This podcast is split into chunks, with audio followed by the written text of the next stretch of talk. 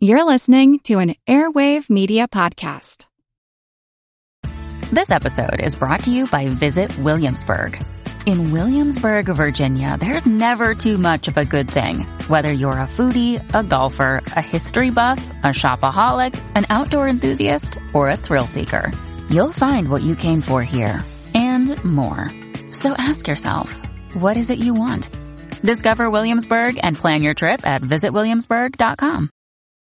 When you need mealtime inspiration, it's worth shopping Kroger, where you'll find over 30,000 mouthwatering choices that excite your inner foodie. And no matter what tasty choice you make, you'll enjoy our everyday low prices, plus extra ways to save, like digital coupons worth over $600 each week. You can also save up to $1 off per gallon at the pump with fuel points. More savings and more inspiring flavors make shopping Kroger worth it every time. Kroger, fresh for everyone. Fuel restrictions apply.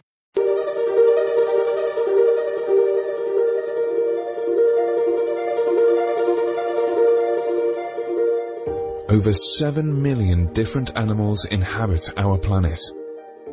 I mean, throughout history, polar bears have been one of the most iconic animals on the planet. Right. And even worldwide, people that would never see one. What can they teach us? Their smaller ears and tail follow the physiological rule called the Allen's rule. Mm, that's And what that does is just predicts animals that live farther north have smaller appendages Mm-hmm. in order to conserve.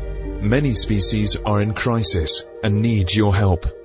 So as these bears come to land earlier, they're coming to land when a lot of these birds are nesting. Oh. So they're preying on the birds. They're killing the birds in the nests. They're eating the, the eggs of the baby bird. Join the movement at allcreaturespod.com.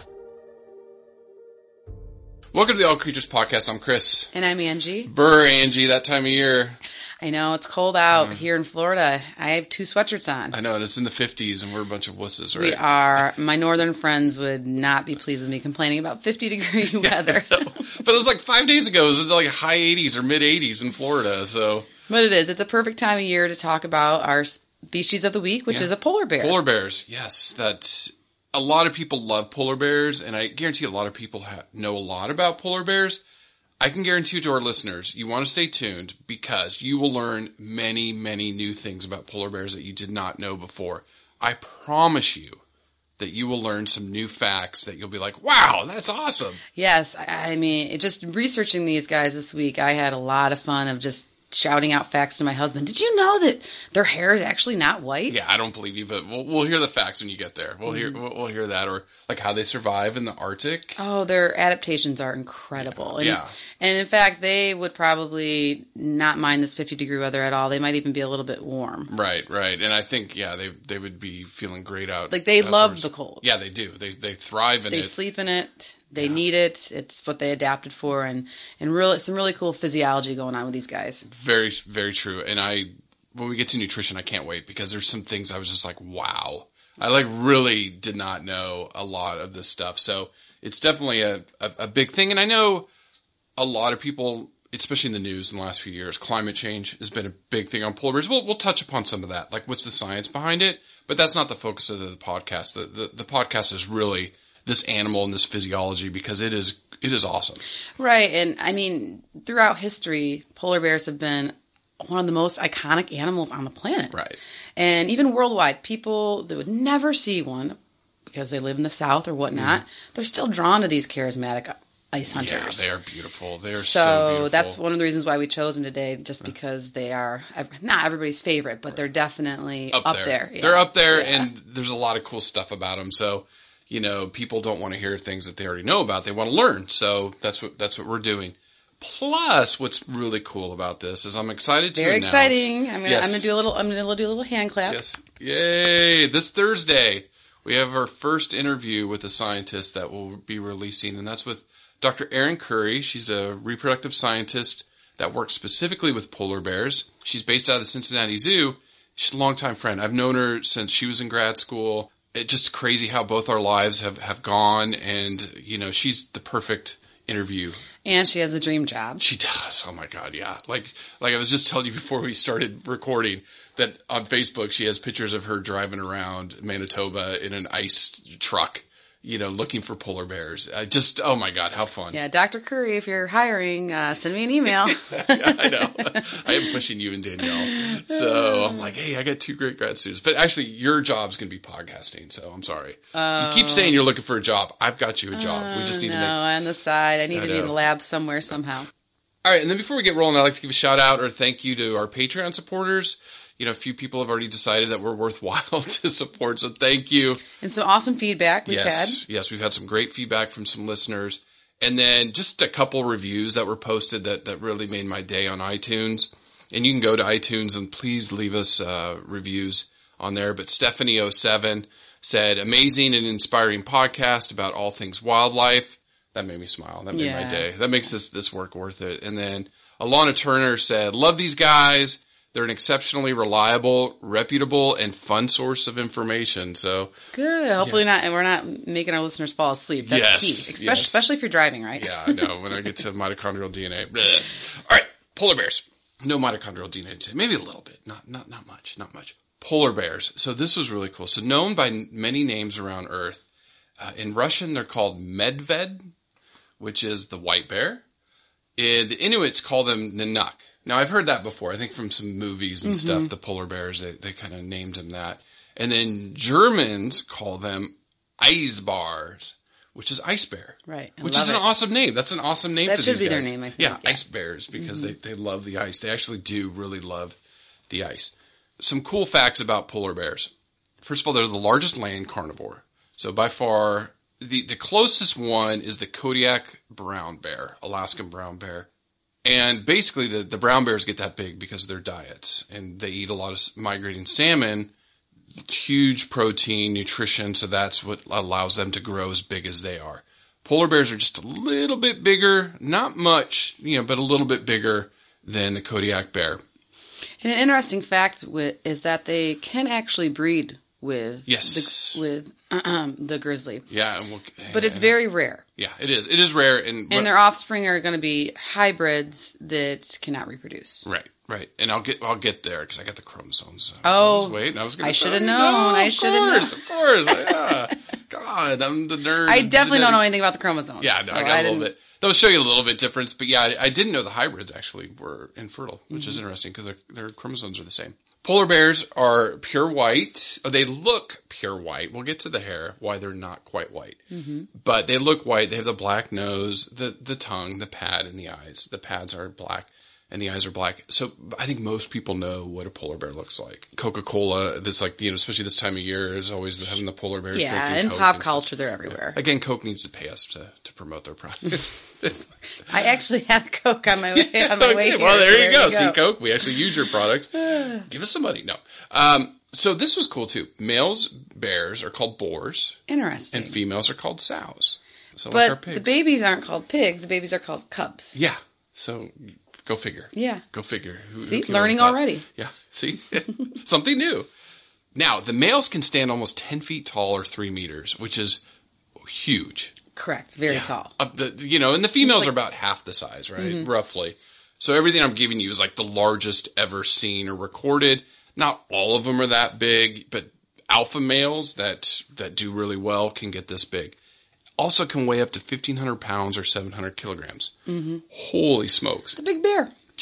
Big bear. yeah. And I've had the pleasure of um, being able to be behind the scenes to polar bears that were under human care, Mm-hmm. and of course, you know, lots of protected contact Right. barriers between us, but they are very impressive. Yeah, I would be. Very impressive. I know I said in the leopard episode, Leroy, his head, like just huge lion. Like, and I was pretty close to him. I didn't feel, because I, I know he was hand raised and he was a rescue. Like, they rescued him from a sideshow in Texas. I'll tell you what, the one animal that I was across, you know, protected contact with that scared me was the grizzly bear. This grizzly bear was just stare at you. I'm two, three feet away from her.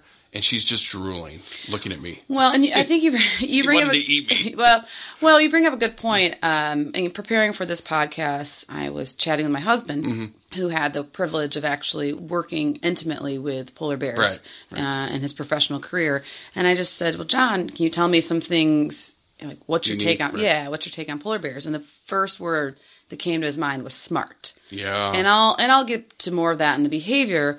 But then he also said too, he's like they they're very inquisitive and they're always looking. They're like looking at you, and he didn't say he felt because obviously Mm-hmm. Nervous, yeah. Yeah, He's and un- protected, under yeah. human care, they're fed very well, so Yeah. they're not they're not hungry or anything like that. But he just said, if anything, yeah, they were just always watching, and but you know they would check the locks and the doors, and they're always they're they love their enrichment. bec- Uh, when just word of the day, Right. enrichment in a zoo setting means um, something that we give animals under human care to enrich their lives, but then but also to promote natural behaviors and stimulate. to stimulate them. Yeah. So if stimulate there's um, for the polar bears, we would like them to swim because they swim a lot in the wild. So we would toss a ball in the pool or a frozen fish popsicle Mm-hmm. Right, or something in the pool time, to make them swim.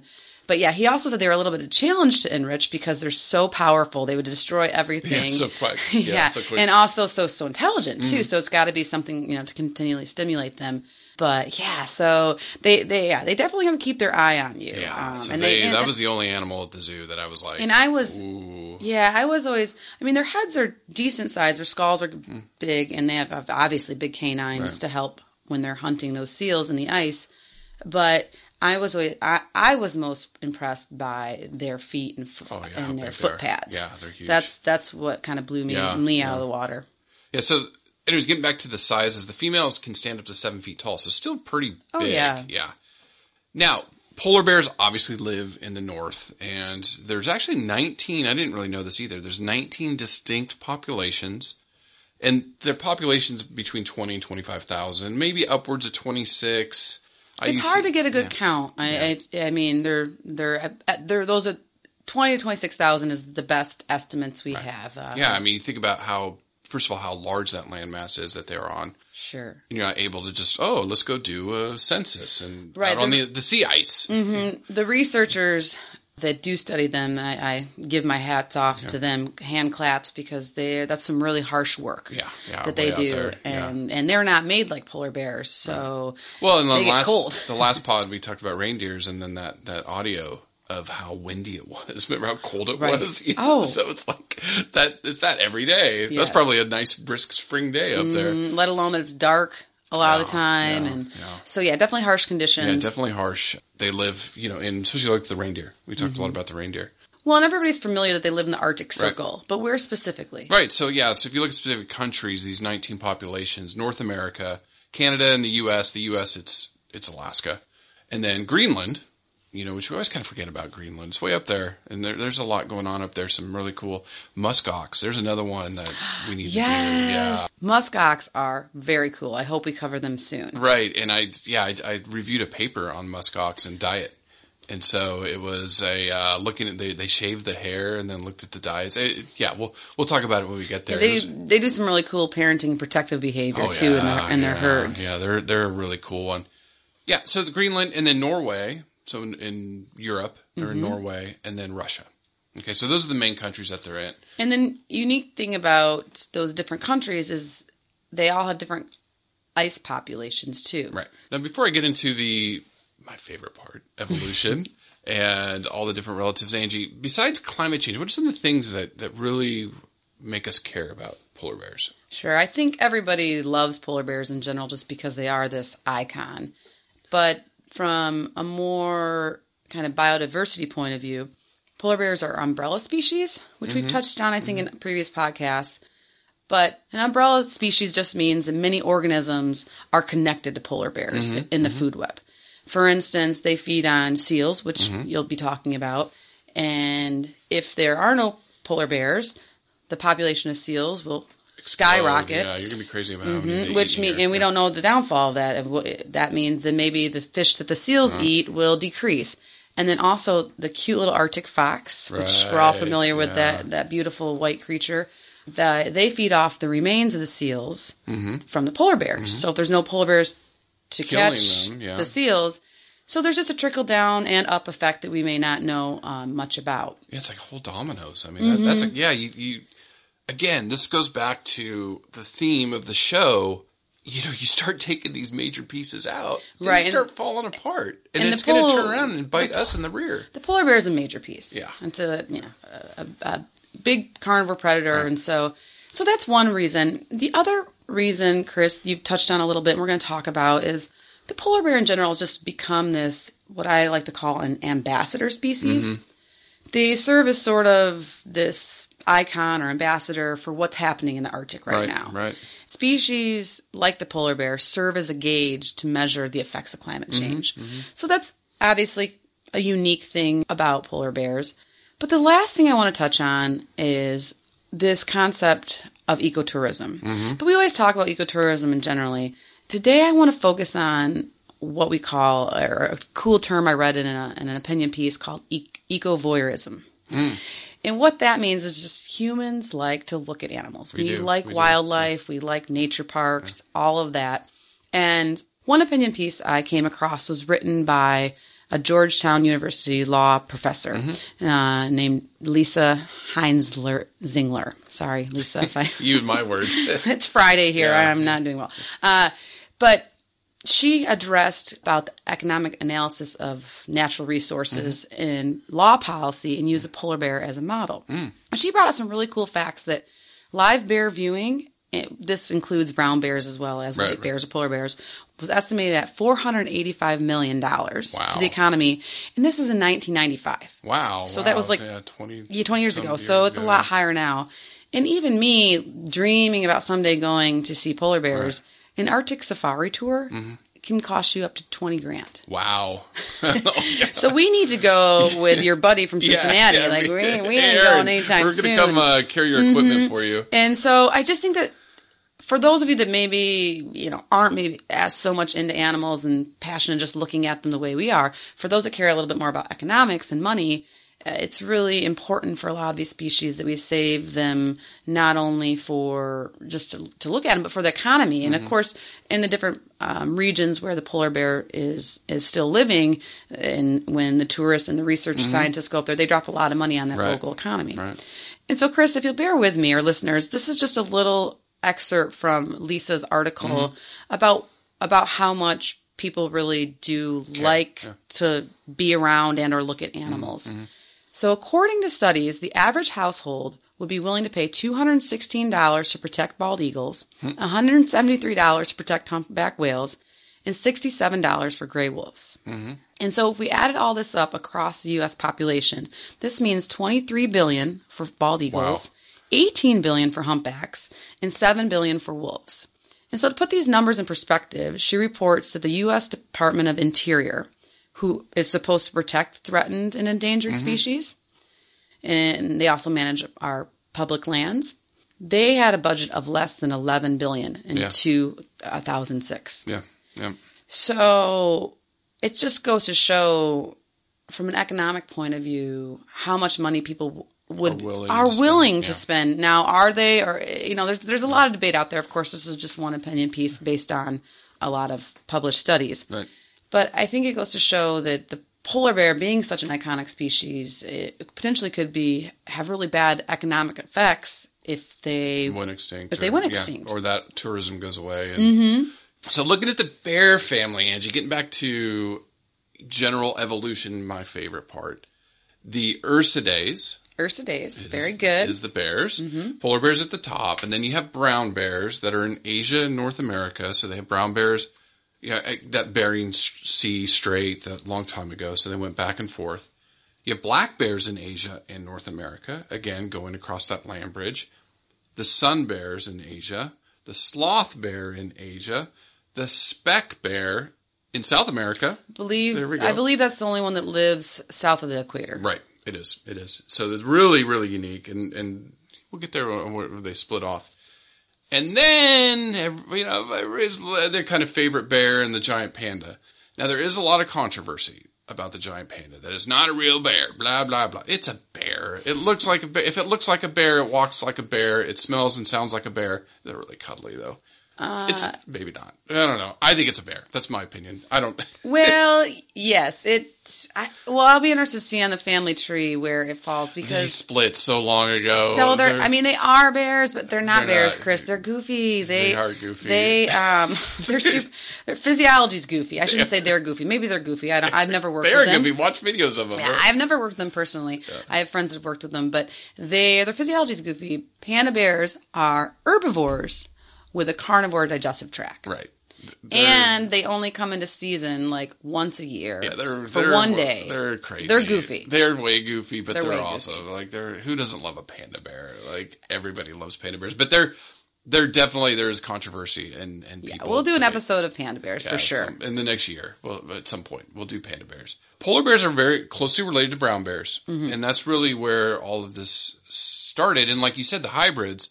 So now they're seeing hybrids because, especially with polar bears, and we get to nutrition and stuff as far as they're spending more time on land than out on the ice. So they're coming across grizzlies and brown bears. And hey, when the music's playing, the season's right, they're mating. Right, but it is still really rare. Right. It is rare. It is rare, is but rare. It, but it is happening now, and that's because most bears have seventy four chromosomes. Okay, across all the family trees? Yeah. trees. Yeah. So Interesting. Let me go back. How many does human have? Well, I can do that really quick. Twenty three plus twenty three is Yeah, forty six. No, twenty three and me. Yeah. Yeah, okay. 23andMe. Yeah, I'm Yeah. gonna approach them. Do you want to support our podcast because we're, we talk a lot of genetics. And so then horses is just flipped. Horses is thir- sixty four. Thirty two. Right. 32%. Yeah. There you go. There you go. People are see you're learning. I am. See something new today. Not only am I learning, I'm actually memorizing, which is 74. fun. Which is you have tons of chromosomes for them. The speck bear, again, you're right. They're different. So they're they have 52, and then the panda bear has 42. I told you they were goofy, They are goofy, physiology. They are goofy. So actually, you know, looking at some of this evolution, and, and again, I always like. I'm getting back to the Cliff Notes version. I'm I'm really holding holding myself back. Bears are, are really a young family hmm. compared to a lot of different mammals. They've only emerged about 20 million years ago, maybe 25. But Eurasia, North America is really where they they came from. The earliest ancestor is like this bear dog type looking animal, and it was about the size of a raccoon. So it's Okay, tiny, smaller. yeah, mm-hmm. tiny, tiny, and it was called cephalogale. Yes, Excellent. You got an. A plus on that, Dr. it. I did Mortensen. Good I did it. job. I did it. Now you're right. Pandas split about 20 million years ago, so they're totally different. Totally their own little lineage went off, but they're still considered a bear. The other modern species of bears, the the blacks, the browns, all of the other ones actually split about 5 million years ago. So they all kind of differentiated. Now getting back to polar bears, polar bears didn't split off and start really evolving on their own until about 400,000 years ago Oh, that's not too from brown bears. Yeah, yeah. In, a- in a geological time frame or in an evolutionary time frame, that's really Right. short. I say it's not that long ago from that point of view. Yes, for us, obviously. Yeah. For me, day to day, in and out, in grad school as a mom, that's every day seems long. yeah. I mean, it, in humans, I think we were. Ne- I mean, still Neanderthals back then. I don't even think Homo sapiens emerged then. So, yeah, four. But four hundred thousand years ago is is not really that long ago No. compared to uh, some of the other species. Now, a couple. Yeah, I love doing this too. Looking at some ancient relatives, and one was the cave bear. And so, cave bears lived in Europe, and there's some debate when they went extinct about 20, 24,000 years ago and what caused them, some pressures. But one of the papers I read was talking about how humans, when we started settling Europe, we lived in caves, and those were cave bears lived. So we pushed the bears out, and so the bears eventually went extinct. But they were pretty big. I would say, I bet a few of those cave bears pushed some humans Yeah, out. I'm sure they did. I'm sure they did. God, can you imagine living back then? Oh, and the saber tooths. Ugh. No thanks. Now, when I looked at the biggest bear ever, this one's about the size of an elephant, or as tall as an elephant. What? Yes. And this was the Augustine's bear, Wow. and it died out only about 11,000 years ago in South America. Interesting. Yeah, Yeah. yeah, Of all places. Yeah. Yeah. Sound, but it was the, the largest carnivore ever to live. Double the size of a man. Yeah, weighed up to almost two tons or 3,500 pounds, 1,500 kilograms, stood 10 to 12 feet tall, 3 to mm-hmm. three to three and a half meters tall, and just like could probably take down an elephant. Maybe not a uh-huh. bull elephant, but yeah, like huge. And so some of the studies reading about them was because of their large size, they had really difficulty surviving. Finding with- that much food. yeah, like It's a- jaguars were out competing them. Other you know smaller, Quicker, quicker, faster. faster. Yeah. that big size really did did a disservice to them. So, anyways, but yeah, can you imagine? And, and about eleven thousand years ago, I think it's when humans started colonizing South America, or not colonizing, I shouldn't say, but you know, it was the the earliest South American Indians were, were coming down. Um, Mm-hmm. Yeah. So maybe they they had something to do with it too. You know, Well, some of the other ones. The polar bear has had a long history with humans, Mm-hmm. uh, bears in general, but of course today we're focusing on the polar bears, and ex- especially they've provided a lot of important raw materials for the Arctic people, Mm-hmm, Uh, including the Inuit and many others, as you mentioned earlier. And besides their historical use um, with the native Mm-hmm. Arctic peoples, I mean, more recently, like we've touched on, they're a popular icon. Right. They're symbols, they're mascots. In fact, uh, polar bears on the Canadian $2 coin. Mm-hmm. And they're in fiction books. They are in Coca Cola. In fact, they're such an adored species that they're, uh, this February 27th of each year is International Polar Bear Day Right, right. and this helps ra- raise awareness about their conservation. Mm-hmm. So there's a great long traditional history of a love for the polar bear. Right, right. I think yeah. Like if you look at panda has become iconic, but also I think polar bears are the other one that people are just like, oh, they love them. They just love them. and it's wonderful because then I think it opens up people. If you love the polar bear, then you might want to learn more about the Arctic fox, or Right. then you want to learn more about the spectacle bear in Asia. Right. And so they're really, I think, they're helpful. Ambassadors. Mhm, they're Yeah. really yeah, ambassadors. to uh, to the species. Now, living in the wild is it's again tough, and they just hard lives living out on the ice. They live to be fifteen to eighteen, you know, years, which is about right for a predator. Under human care, they've lived up to 43 years at Wow, a zoo yeah. in Winnipeg. Yeah, yeah. So they, they yeah, they they live. Which goes to show that if they're 40s. mhm, if they're 15 to 20 in the wild, their lifespan, they have a hard life. Oh, it's very hard. It's very hard. They and and they spend half their lives or half the year out on the ice. Yes, So that- sleeping, feeding, breeding, all of it. Yeah, and I mean, reading some of these papers, they even they, they almost consider them an aquatic mammal. They're a marine mammal. They're they in the U.S. They're under the U.S. Marine Mammal Protection Act. Yeah, right, because they spend so much time on the ice or in the water. Mm-hmm. they swim a lot. Right, they do swim swim a lot. Now you were you were mentioning the when it's dark. So three months out of the year, yeah, it's cold, dark winters, and then the summers. There's almost no night, no darkness for Mm-hmm. three months. It's almost always light. And the reason the polar regions. So some of the, the science behind why it's so cold up there is the way the Earth tilts and stuff, and then the atmosphere is just so much thicker. Mm-hmm. So it, the light can't penetrate as far. The energy from the sun, sun provides us energy, warms the Earth. So through that thick, thick atmosphere, as it comes through, less of it gets to the ground, and then the white, you know, ocean like bounces it right back up. Yeah, it, you can't So, really penetrate. It just yeah. So it gets colder. bounces right back. Now, climate change, just a little bit about climate change, is having such a dramatic effect on the polar regions. So there's this thing called the albedo effect. And basically, that idea of bouncing the light up back, right? Well, as that melts, you have this dark ocean which absorbs heat. Mm-hmm. So you're seeing a more dramatic increase there than say the jungles of Brazil, you know, at the equatorial plain. So as so it's just as that ocean absorbs more heat, more light, stuff like that, it warms up quicker. Mm-hmm. So we're seeing that effect. Also, the reason this the polar regions are such, you know, a lot of scientists are really worried about it is the methane. And I know I talked we've talked a little bit, you know, with the mammoth and things and the the tundra. Mm-hmm. We're finding, you know, mammoth carcasses in the tundra, but the big thing is the methane that's trapped in there. So as the tundra melts, that ice melts, it's They're releasing, releasing. more methane, which is going up into the atmosphere. So that's why the Earth's getting warmer. Which is a normal process, except for when it's sped up. Yeah, and it's dramatic. And it's dramatic. a huge dump of methane. It's not little bits here and there. It's a massive dump of methane. So one of the cool things about polar bears, you know, it's still cold up there. Chris, there's a lot of cool I know, I know, things. I know. But one of the things, of the one of- many cool things about polar bears. one of the bears. things I read about the Arctic, and I really thought about it for a while. It made me pause. Was just how quiet it is up there. Sure, there's no noise pollution. Yeah, no insects, very few amphibians, very few birds. It's just No ambulances. No, No, no quiet. toddlers running around screaming, know. "Mama, mama, So mama!" can you imagine just No, Chris, I can't, top I Yeah, imagine. I can't imagine quiet. Yeah. So that was kind of a cool fact. Yeah, no, no. I when I, I read the same thing. I put myself there for like the thirty seconds before I heard "mama, mama, mama," and no, it, yeah, it's it would that would be very. I I don't know if I've ever been anywhere like that. Yeah, it would be really cool. It'd cool. be beau- And- beautiful, and mysterious for sure. Yeah, it would be. And then the polar bear sneaks up behind you because they are very sneaky. So a lot of crazy adaptations to survive the the, the cold. One's major one's diet, which we're going to get to, and that just helps them with their body mass. Actually, you know, when we talked about the the bear in South America that was super huge and the size didn't help them. The inverse is true with the polar bear. Their size actually does help them, helps them thermoregulate better. So they want to be bulkier up in up in that area of the world. They have smaller ears and tails.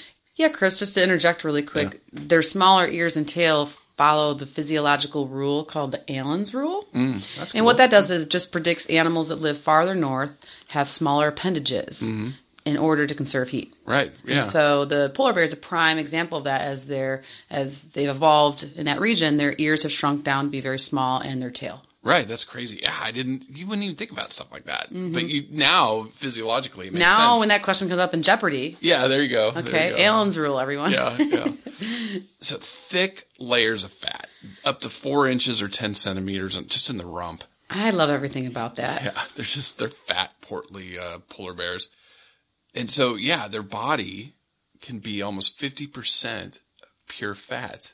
That's incredible. just this portly polar bear. like our my doctor would not approve of that. Yeah, I said the portly porpoise. No, Yeah. it's the portly polar bear. This Love thing, it. They need the fat though. They do. They do. It's very critical to their survival, energy, and then buoyancy while they swim. Of course. Yeah. So it's almost like But they, one little downfall is they can overheat in the summer. Yeah. Yeah. So Too that is much fat something, is and not a that's mhm, yeah. and and they will. They're known for their their kind of ambling Gaits, walk, yeah. their gait, yeah, and but they can run fast up to I think about. Mm, I've been they've been clocked up to twenty two miles per hour. Yeah. But it's really rare that they do that because even in the coldest cold weather, running that fast, they'll overheat. Right.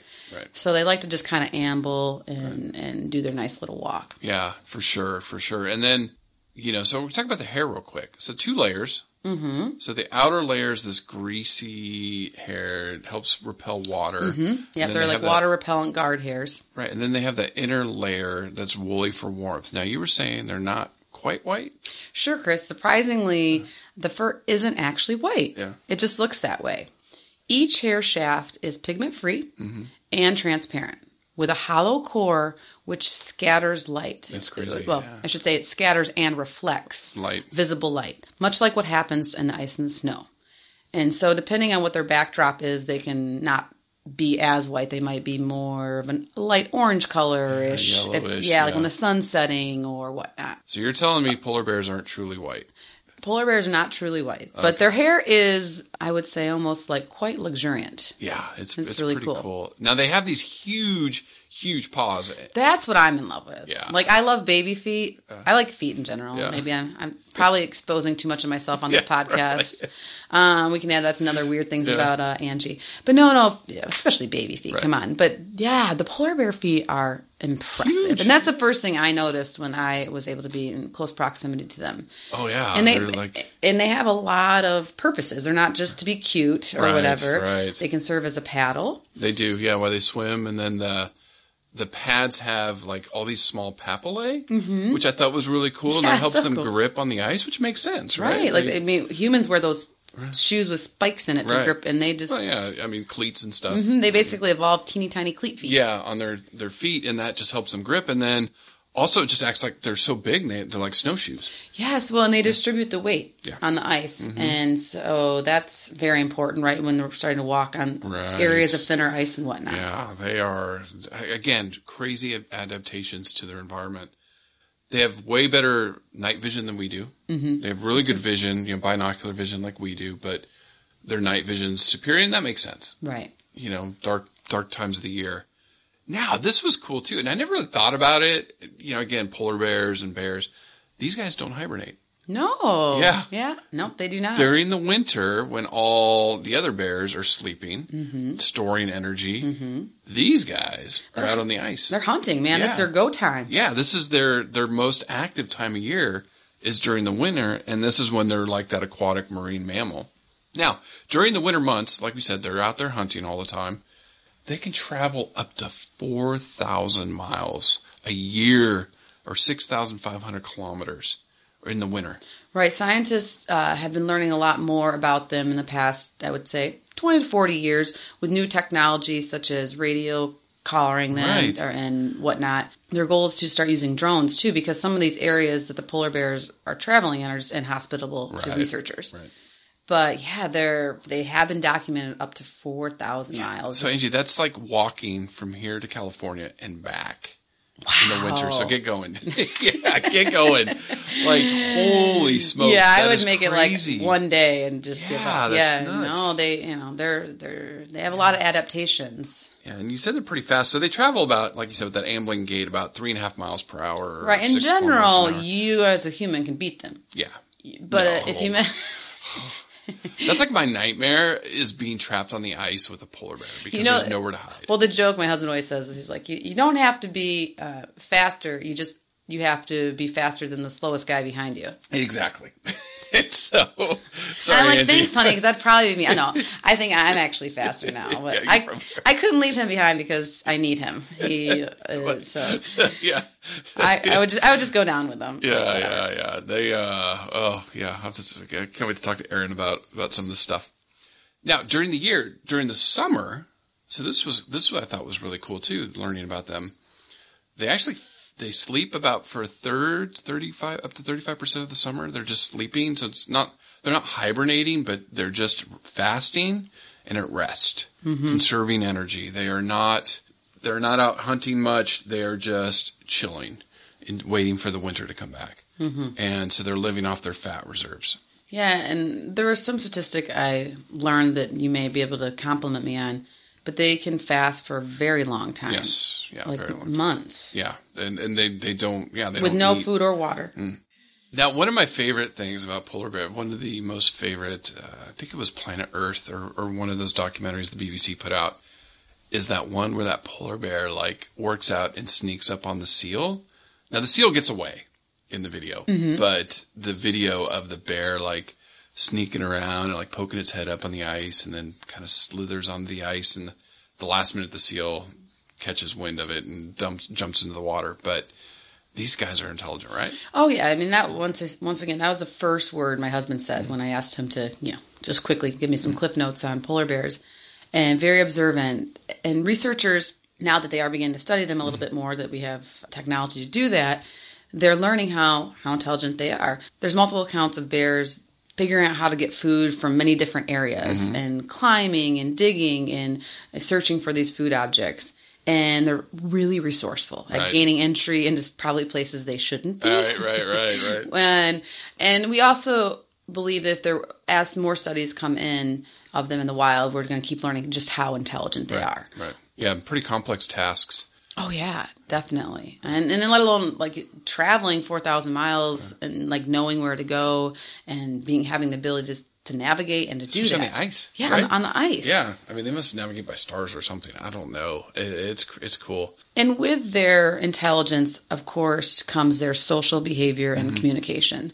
Now, typically, polar bears are spend most of their lives alone, so they're Right, not solitary, social. right, Right, they're- solitary, right. yeah. They're more solitary, uh, unless it's a mother and a cub, and then of course during breeding season.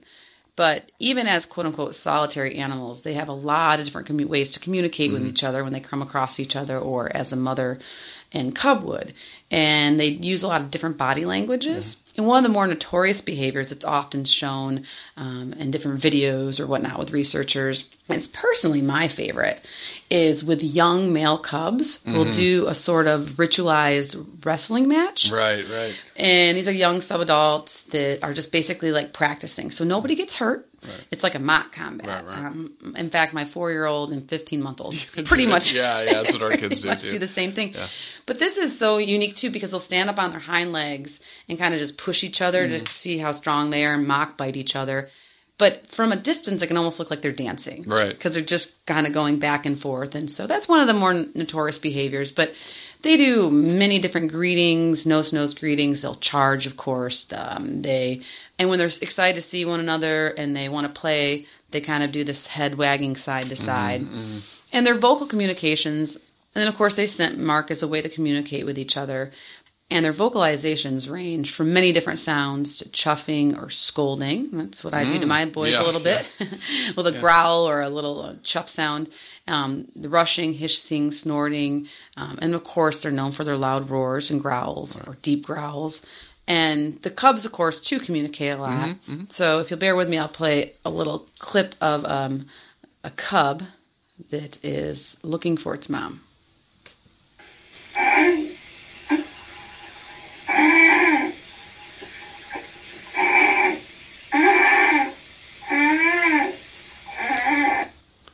Just wouldn't think bears would make such a honking sound. Yeah, yeah. Yeah, kind kinda cool. I'm, I'm in such mom mode. It kind of actually sounds like my 15 month old right now. I'm hungry. yeah, just where are you, mom? Right Juice. now. Um, so, and then additionally, polar bears actually like to be clean.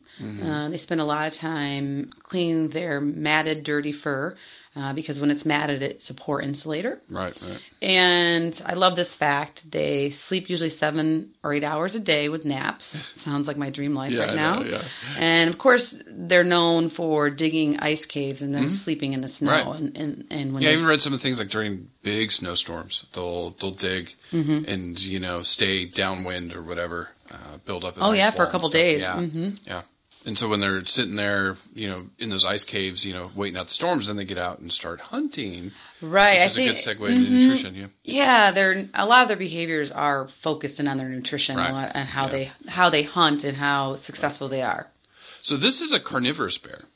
You know, most other bears are, are Strictly. om- omnivores, right? Mm-hmm. Yeah, Strictly So they they are carnivorous. And Chris, that's one of the reasons why researchers kind of defend the argument that oh well, the polar bears can just move south and Yeah, be fine if the ice melts.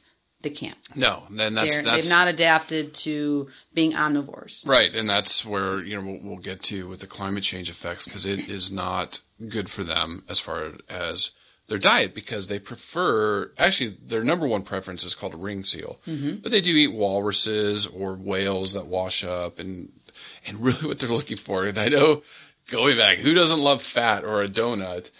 These guys, this is what they love. They love the the blubber, blubber, blubber, just pure fat diets. Well, and it makes sense that their body knows what they need if they're going to have this long time fasting. Mm-hmm. What what do you live off of? You live off your blubber. Yeah, and so I mean, obviously they do eat the meat and the protein because we all need that, but they love the fat, and that's where these guys are so crazy because it's so they have these lipid-rich diets, and so what researchers have been discovering with them is is so in cholesterol there's there's two types of cholesterols. There's LDLs, there's HDLs. The LDLs are the low density lipoproteins, and those are the bad cholesterol. Right, Chris. When I was studying for one of my ex- nutrition exam years ago, I, this always threw me off. I was like, low density should be good, like lower, like Mm-hmm. Right. lower cholesterol. Where high density should be bad. I just had to say, nope, you're always wrong, Angie. Flip that. Right. So low density lipoproteins are your bad. bad. They're the ones that clog arteries. Mm-hmm. That's the number plaque you're trying to get down. Right. Where high density lipoproteins, HLDs, are good ones and actually help remove some of the fat. Right, fat. right, right. And so the LDLs, you know, in our diets Mm-hmm. are not good for us. These polar bears, they live off this stuff. They love it. And so researchers are looking at their genes, going back to genetics, and saying, how do they survive? Right. How does their cardiovascular system survive these these LDLs, which in most other species would would blow their hearts up? Right. Maybe polar bears are like, hey, this is great. And that's the thing. There's so much to learn about animals that we've just starting to now have the technology, especially molecular genetics. Who knows what we can learn from them? Mm-hmm. Right, Who knows what we can mimic from them? just another species that we're learning that has application to us. Mm-hmm. Now, to get to some of the, the climate change, why polar bears are under threat, it has a lot to do with nutrition. Mm-hmm. Because again, they, they live off these ring seals during the winter, and they estimate of the roughly 20,000 plus polar bears in the world, they need about a million seals annually. Oh, Interesting. That's crazy. That's a lot yeah, of seals. that's yeah. a lot of seals. And the instances where they are catching polar bears because the, the, the sea ice is melting earlier, that they actually are this omnivore diet, eating things like bird eggs and maybe some plants and stuff, they, they can't survive. Simple calculation. calories in, calories out. Mm-hmm. Anytime I teach nutrition, uh, an animal nutrition, is you have to exceed barely, not much, unless you're you know feeding cows or pigs or something. So let's just say for like horses or in a zoo setting, you know, a lot of these animals in a zoo setting, you want to try to maintain their body weight. Mm-hmm. So you want to, you know, maybe a little bit more calories than they're used to, but not not enough that they're going to put on tons of weight. So polar bears, depending on these omnivore diets, just can't survive. Right, you can't go from eating all the all donuts to blueberries. As No. much as I'm a blueberry Yeah, promoter, yeah. and you should eat. Everybody should eat more blueberries. Yeah, yeah. But yeah, it's just not. That's not how they evolved. Right. So it's just a simple calories in, calories out. So as the poles are warming, the winter ice is breaking up earlier and earlier. They estimate by 2020 we'll be able to sail right over the, the North Pole. First time in human history Eey. that's ever happened. And then for, you know, and then I even saw further estimates within five years after that. For three months out of the year, the poles should be ice free or the, the North Pole should be ice free. Now that means polar bears are coming to land earlier in the year. They have to fast longer, Longer, mm-hmm. right, than than what they've evolved to or, over the last 400,000 years. So now we're seeing polar bears starving. Just across my feed this morning, news feed, talking about finding a, a starving polar bear. I know. I can't look at those pictures. They make me so sad. Yeah, and the moms can't survive oh, with the cry. cubs. No, I know. Yeah, mm-hmm. so they can't, you know, lactate, things like that. Now this and they're some- swimming longer distances, which they're not. I mean, they're amazing swimmers, but without the fat reserves, swimming longer distances. I mean, I was a swimmer in high school, and I mean, the, some of the distances these polar bears swim in general are yeah, 60 miles or 100 kilometers. And then we're just pushing them to swim more on less reserves. Yeah, they have less energy and stuff. So then we, you know, like you and I always talk about the trickle down, trickle up effect. So here's a trickle down effect. And this paper was in Ecology and Evolution titled Climate Change and the Increasing Impact of Polar Bears on Bird Populations. So as these bears come to land earlier, they're coming to land when a lot of these birds are nesting. Oh. So they're preying on the birds. They're killing the birds in the nests. They're eating the, the eggs or the baby birds. Wow, I hadn't. e, That's Yeah, Thank so you for bringing that up. I hadn't even. Yeah. So the impact, Thought about right? that. The Mhm. ecological impact. So three bird species: the barnacle goose, common eider, and the glaucous gull, are the ones that are really affected by this. And in some areas, ninety percent of the birds have been wiped out, or Mm. their nests are preyed upon.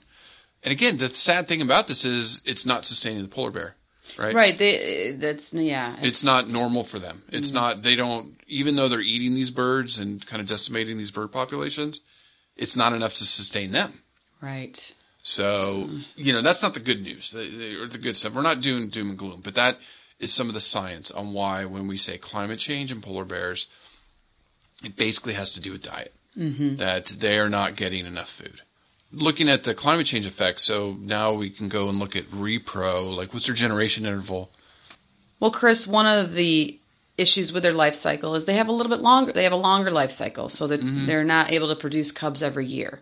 Um, in fact, males mature at six years of age, but they don't really stop growing until 8 Mm-hmm. to ten, and that's probably when they can actually become more competitive for uh, female Breeding. hmm for breeding. And the same thing for females mature when they're about six. And then they all live to be about 15 to 18, right? So, Right. and yeah. then so um, females, when they are around five to six years old and start breeding, they produce one to two, rarely three Mm-hmm. cubs every three years. So it's a it's a slow life cycle. Yeah, so then she's only producing maybe you know, three or four litters max, maybe? Correct. Correct. And historically, it's been about two cubs is the average, Mm-hmm. uh, but with the nutritional status of the polar bears going down. Researchers have seen an increase of only one cub Right. being produced. Yeah. So, so that's going to be some hard with their generation in- intervals. Yeah, and that's um, you know some of the reproductive dorks in us that you know nutrition does play such a big role. Oh, it's huge. Oh, yes. Their bodies are really, really smart to understand their nutritional status and how that will influence their reproduction. And I'll get to that cool, cool physiological fact in a 2nd mm-hmm. But just briefly, mating is going to take place out on the ice. Mm-hmm. Very mm-hmm. romantic. yeah, in the night, cold. Yeah, cold, Um, yeah. in April or May. And males are going to compete intensely for the females and may even breed a couple females. And so there's off, not, I don't know the statistics on it, but uh, a female can have cubs with different fathers. Yeah, right, right, Multiple males can breed one female, and therefore sometimes cubs will have different fathers. right. And getting back to the females, their total gestation period is eight months. It's very long. Mm-hmm. Yeah. And so, but interestingly enough, one of the coolest, and I'm going to dork out for just bear with me for one second. one of the coolest reproductive adaptations these guys have is that they experience something called delayed implantation. Which is really nuts. Mm, or it's also called embryonic diapause. And what that means is that they breed on the ice under the under the moon Yeah. and stars and maybe aurora borealis. Oh God, yeah. That, no wonder why they're mating. Yeah, well, time. right. Um, and so and then the egg and sperm meet and fertilization occurs. That's normal. That happens in all the mammals. But what happens with delayed implantation is the egg is fertilized, and but it doesn't attach or implant into the uterine wall or the uterus until August or September. Hmm. So this fertilized egg divides into what we call a blastocyst, which just mm-hmm. means you know a small amount of cells. Right. And then something we don't know what researchers don't know what signals it to stop growing, and it just keeps floating around the uterus for about four months That's insane. That's safely insane. Yeah. and, and pause. And then once again around August or September, I suppose the body understands what her nutritional status is, Mm-hmm. and then the embryo will either be reabsorbed if her nutritional status isn't Right. good or conditions don't seem fair. August into September, if she's fat and healthy and had a lot of ring seals, that embryo will go ahead and implant in the uterine wall and uterine wall and proceed as There's normal. got to be some signaling mechanism, which would be really awesome to study. Yeah, and so basically they think the embryo is really only the growth period's actually only four months. Wow, okay. Because when a cub is born, it's born in December, January, Mm-hmm. and it's gonna be about one pound. Yeah, so How many small. kilos? One, uh, two point two. Very good, very good. So small. And then they stay with the mom in the den for the while until they grow bigger and stronger Mm-hmm. before they emerge from the den. And a cub is going to be with the mom for about two to two and a half years Right, growing up. that's a long time. It's a long investment. But once again, as a specialized carnivore, these cubs need to learn how to hunt these Right, seals. And it, ta- and it takes a while Like bef- the- before they get yeah. kicked out of the nest. So I, I have to break in. Okay, you could argue with me that a polar bear cub is probably the cutest baby on earth. I cheetahs, I go with cheetahs just because that hair is very unique. But I- there is nothing cuter than that white, which is not true white. It's reflective light off the hairs. Now that we know that, but my God, they are the cutest things. I was going to say, I can challenge you. I know what is cuter than that. Two of them together playing. Okay, there you go. Don't worry, you're such a geek. You didn't see that one I didn't know. did No, I was gonna be like, oh, what are you gonna say? Like He was right. he had his like uh, fists up. He was ready to like. yeah, yeah. No, I yeah. They're the- like the cutest. rolling around the snow, belly sliding. Yeah, them and cheetahs, they're they're up there for cutest animals in the world. Yeah, they're just they're just oh my god, they melt your heart. So conservation status, the the population is in decline, right? Yep, it's vulnerable according to the IUCN International Union for Conservation Mm-hmm. of Nature.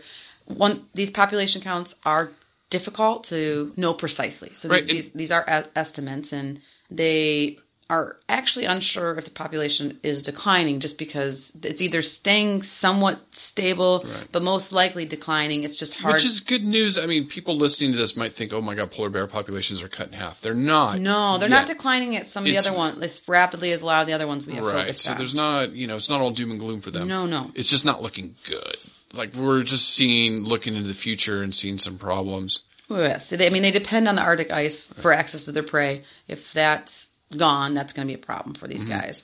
and i'll just say to the listeners too that the iucn red list we link it in our show notes Mm-hmm. so if you want to read more about this you can go in there and just click on polar bears and it, will, it will pull you up But once again, the good news is that there's a lot, a lot of people, People looking out for them. government officials, um, mom and pops just at home on the couch, like Right. you know, and like me, you know, wanting to help these guys, Polar bears. and then of course research scientists, Right, right. and zoos.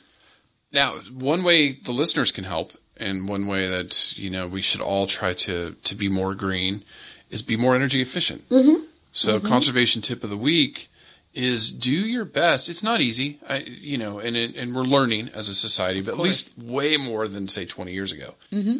But leading a carbon neutral life, and and I think a good place to start that ev- everybody listening can do is make sure you have energy efficient light bulbs.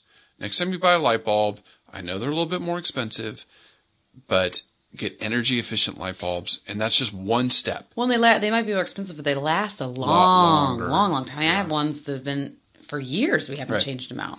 Yeah, and we all need. I think if if the more people do that, the the harder we work towards leading being carbon mm-hmm. neutral in the decisions we make, you know, better for the earth. And for all the kids listening out there too, I think the other thing that they can do or parents can encourage to do for kids, super easy. Chris and I touched on it Yeah. earlier in this podcast, is get off those darn devices Or computers, and or computers or iPads or whatnot, video games, and go spend some time outside. Yeah, go outside. A, it's healthy, the exercise you get when you're outside and being around nature, you might become a nature lover like Right. me. And then B, closing down those devices Less energy. Less energy, right. Right. They take power. So that's kind of just a, anybody can do that. You don't need to go buy anything or do anything. So that's that's a fun one. Yeah, and at night I walk again. I walk around my house, turn off lights that the kids leave on, Mm. or you know, my wife accidentally leaves on, and I'm like, okay, you know, I gotta gotta lead a carbon neutral life, and you know, and then eventually we'll all be driving hybrid vehicles or. or, you know, flex fuel vehicles or fuel efficient vehicles is kind of the goal that, that we should all get there. But I think starting with light bulbs and shutting lights off at night. Chris, tell me a little bit about your organization of the week to support. I know I'm picking one this week, I and that said, is yeah. Mm-hmm. because of Erin. And you know, I've followed Erin's career as a, as a really good friend, and she, you know, works at the Cincinnati Zoo now, and she has the Polar Bear Challenge. So Hmm. people can go and look and go to the Cincinnati Zoo website. I know they have tons of followers on Twitter, Facebook. Yeah, they have a large presence. Yes, but if you go to the cincinnatizoo.org website, look for the Polar Bear Challenge. I'll have the link in the show notes on our website, allcreaturespod.com. And they are trying to raise $70,000 by the end of the year. Okay, cool. So we're running out of time, but you know, they do this every year, but it helps support the research that they're doing to go. And like I said, Erin, it was like three weeks ago, she was up in Manitoba, you know, going around studying these- these bears, and she'll she'll tell us more about that. Yeah, Cincinnati Zoo is definitely um, a leader in the zoological society as far as their conservation and research and the way they're able to learn about animals Mm-hmm. and then helping to relate that back to the wild Right. and or studying more about animals living in the wild and how to better care for animals living under human care. Yeah, and they're yeah, yeah, they're, just a lot of, the- fun and yeah, they're one of the best. and just to, uh, to plug uh, Cincinnati a little bit, if if if any of the listeners out there have been living under a cave and haven't heard of Fiona the hippo, Oh yeah, God. You need to follow her because in a lot of this doom and gloom political yeah. climate stuff, All the- society, all the negative, all of the negatives, 2017. mhm, all the negativeness of 2017. Fiona has been my hero. Yeah, In fact, been the best. she was a so she, uh, she was a premature hippo Mm-hmm. that was born, and the Cincinnati Zoo obviously embraced this challenge. And the keeper staff and the animal care staff there went above and beyond to help this little hippo survive. Oh, Yeah, and videos are just but that's along the way they basically made like a video documentary and or were sharing each step of the way each pound she gained all the successes and it just warmed my heart every and then another cute baby animal. Okay, Fiona's in the top five. Like she's up there. she she is so up there Oh my god, baby hippos! I mean, hippos scare. Yeah, I can't wait till we do hippos, but they. wait till you hear my hippo call Okay. that is my okay. best one Okay, okay, okay. That is my best We were one. gonna do hippos soon then because there's the challenge. but yeah cincinnati zoo polar Bar- bear challenge check it out Yeah, check please. them out and then the other one, the other organization. That you wanna- Yeah, and so my organization, the organization I want to highlight this week, I picked because polar bear research is so incredibly difficult to do Mm-hmm. because of these harsh conditions and how inaccessible they are for us humans. But one group that does a knock knock it out of the park job, in my opinion, is Polar Bear International. Mm-hmm. They can be found at www.polarbearsinternational.org. And of course, they have a presence on Facebook and Twitter and whatnot. And basically, Chris, they are just about polar bears entirely. They do everything from research on the polar bears, but also on climate change. Mm-hmm. They use bear trackers online to, to monitor the bears overseas. They have bear adoptions. They support solutions through education and mm-hmm. advocacy and action. But Polar Bear International, check them out. They are doing some really cool things. I, wa- I was up late last night watching a video, mm-hmm. learning more about polar bears from the researchers up there that They're were doing- doing it. And I got to see a, the polar bear skull and some polar Yeah. bears on um, on on the cameras there. So yeah, check them out. They're doing really cool work. Yeah, I'm gonna, I'm definitely gonna go check out that website. You know, and I, and so again, reflecting on the past hour, I guarantee you learned something new. Mm-hmm. If not, please let me know. Yeah, tweet us your favorite fact you learned. Yeah, unless you unless you are a polar bear researcher, you're like, Sure, oh, I not yeah, this. not the guys from Polar Bears International. Yeah, they no, they're probably going to correct me on something that I didn't say exactly right, but Anyways, we're always right. No, um, no. Thank you for listening. Just if you can, subscribe to the podcast. Follow us on Twitter. Be sure to download Thursday's episode, which will be Dr. Erin Curry from the Cincinnati yay! Zoo. Thank you, Dr. Curry. Yes, it'll be our very first interview with the researcher, and we have some more lined up. But she's going to be phenomenal. Well, thank you so much for listening. Hope you had fun today. I know I did. Yeah, thank you. Listen, learn, share. Join the movement at allcreaturespod.com.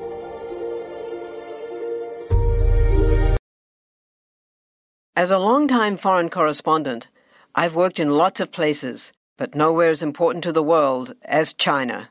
I'm Jane Perlez, former Beijing bureau chief for the New York Times. Join me on my new podcast, Face Off US versus China, where I'll take you behind the scenes in the tumultuous US China relationship. Find Face Off wherever you get your podcasts.